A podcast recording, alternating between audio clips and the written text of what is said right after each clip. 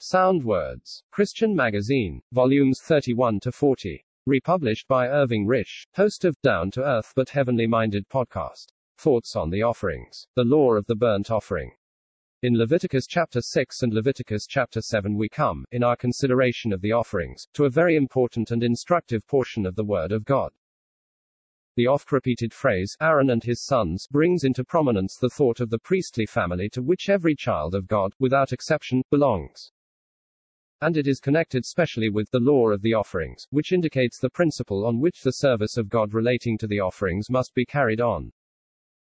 Before considering the detail of this attractive and absorbing subject, let us view the divine order in which these offerings are brought before us here by the Spirit of God. 1. The burnt offering, of which the central thought is, it shall not go out.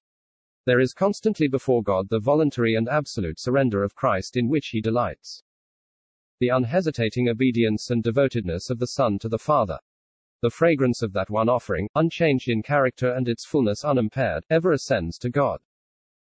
2. The meat offering, of which a memorial, with all the frankincense, was claimed for God, Aaron, his sons, and all the males among his children eating what remained. 3. The sin offering, which is constantly referred to as most holy. 4. The trespass offering, all the fat of which was burned on the altar to the Lord the flesh being eaten by the priests in a holy place. 5. The peace offering, which in the earlier chapter came after the meat offering and before the sin offering, here comes last. Jehovah, Aaron and his sons, the offerer and his friends, feast and joy together.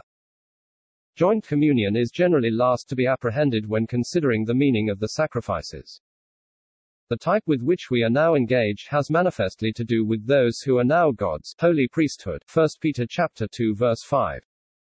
A precious thought which cannot fail to arouse and hold the attention of every redeemed heart.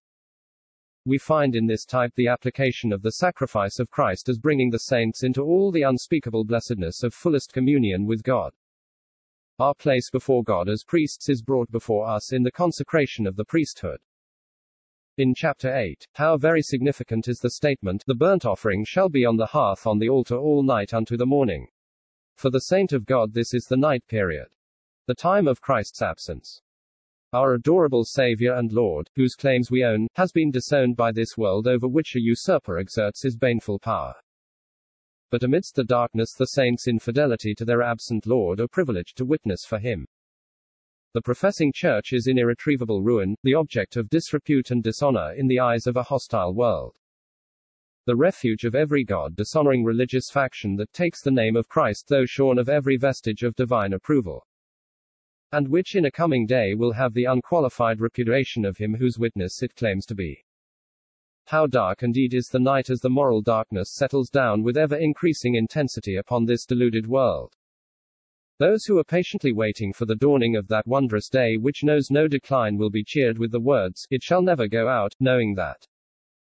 They tell us that the value and the sweet savor of the great sacrifice of Christ is as fresh before God as the day on which it was offered despite our waywardness, our willfulness, and our unfaithfulness. Our acceptance before God remains unimpaired because of the abiding efficacy of the work of Him who, by the eternal Spirit, offered Himself spotless to God. And when we reach the glorious consummation of all God's ways in grace, where God shall be all in all, the fragrance of that offering shall still pervade the sublime scene where God eternally smells that sweet savor of rest. Christ's offering of himself was a whole burnt offering, in which all that he was in complete devotedness to the will of God in the place of sacrifice was found to be infinitely perfect and fragrant to the heart of the blessed God.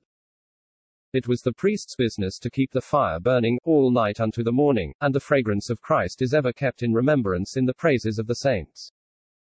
Fervent affections in which the preciousness and perfections of Christ are maintained and cherished in the hearts of the saints by the Holy Spirit rise in glad songs of praise to the Father. Neither natural activity, no matter how intelligently directed, nor fleshly ardor, can have any part in these responsive movements of the heart and spirit.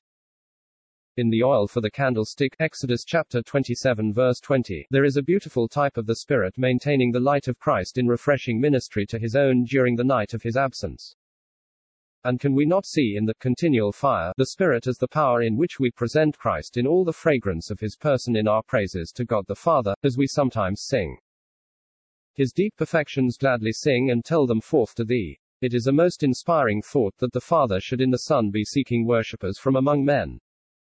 How wonderful to find the Son of God in Samaria ministering to the woman at the well the precious things of heaven. Pouring into the heart of a weary sinner in copious measure those streams of heavenly grace which find their source in the heart of the Father Himself. Here we find the branches running over the wall in blessing to those who were sinners of the Gentiles. The worship the Son sought for the Father was in spirit and in truth. In spirit is according to what God is essentially and in truth in accordance with that full revelation of himself in the Son. What a blessed place is this where we can so worship God. As another has said, here is the true Beulah land for the saint, where the birds sing ever, and the heart goes forth in perpetual melody. God delights to have us remind him, though he can never forget it, of the work of the Son of his love.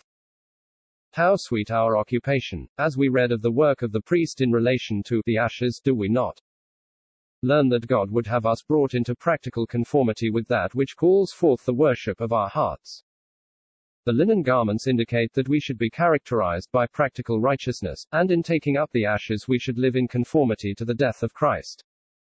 How fittingly does the passionate utterance of Ruth rest upon the lips of those who have been brought into God's favor through Christ's death. Where thou diest, will I die. And there will I be buried. We have a similar thought in Acts 8, where Philip had spoken to the Ethiopian eunuch about Jesus, whose life was taken from the earth.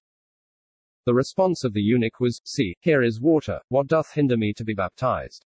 As though he would say, I want to accept the place of death with him whose life was taken from the earth. It is only righteous that we should accept death here. And we can only act in the current of God's thoughts when we do so. Paul makes this the basis of his appeal in his epistle to the Colossians, if ye be dead with Christ, Colossians chapter 2 verse 20, and again in 2 Timothy chapter 2 verse 11, if we be dead with him, we shall also live with him, having taken our place before God as having died with Christ. We put on other garments. Do not the other garments suggest the character we bear as walking before men in conformity with the death of Christ? We go forth, without the camp, unto a clean place. We must leave everything here that has a name, or a place, or a religious sanction upon earth. To bear the reproach of one who has no place here, save in the hearts of those who love him, even as exhorted in Hebrews chapter 13 verses 12 to 14. Therefore let us go forth unto him without the camp. Bearing his reproach. For here have we no continuing city, but we seek one to come.